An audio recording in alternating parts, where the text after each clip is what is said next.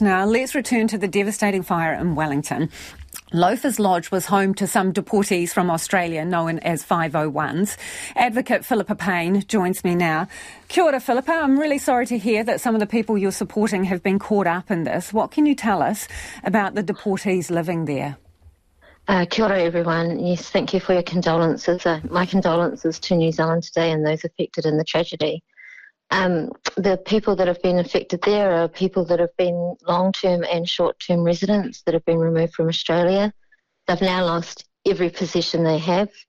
They are feeling completely disattached to society and they want to go home. Can you tell us how many were living in that particular lodge and do you know what floors they were living on?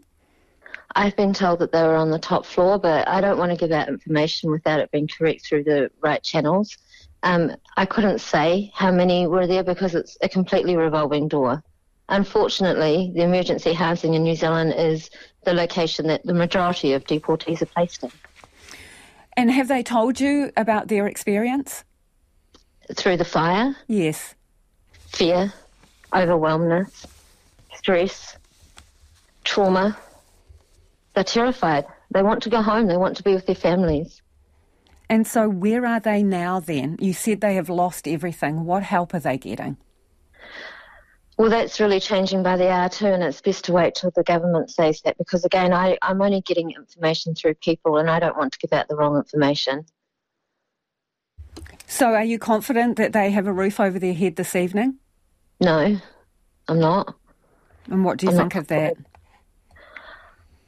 I pray. I pray that they do. I pray that there's enough services out there helping everyone, and I, I pray that they're getting supported.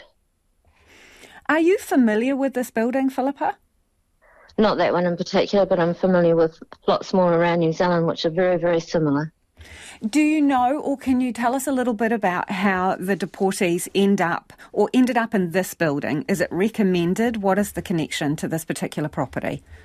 It's my understanding that this was an allocated emergency housing um, provider until recently.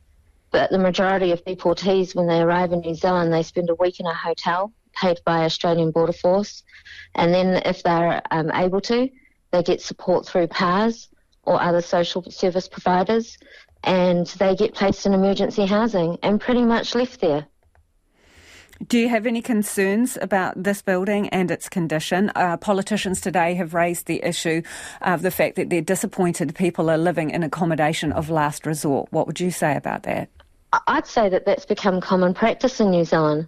That as soon, as soon as someone's given something that is deemed a house or or a room, that they're left to just fend in there, and it's all okay by everybody else we continue to demonize people that are struggling in society by placing names on them like they're criminals or they're addicts or they're people that aren't helping themselves. We, we demonize them and then we think that that's a justification. That is not okay. There is no justification for people to be left in a housing situation like they were last night. There's no justification to say that that's a standard that we should be accepting in New Zealand. And if we continue to do that, then we are the criminals.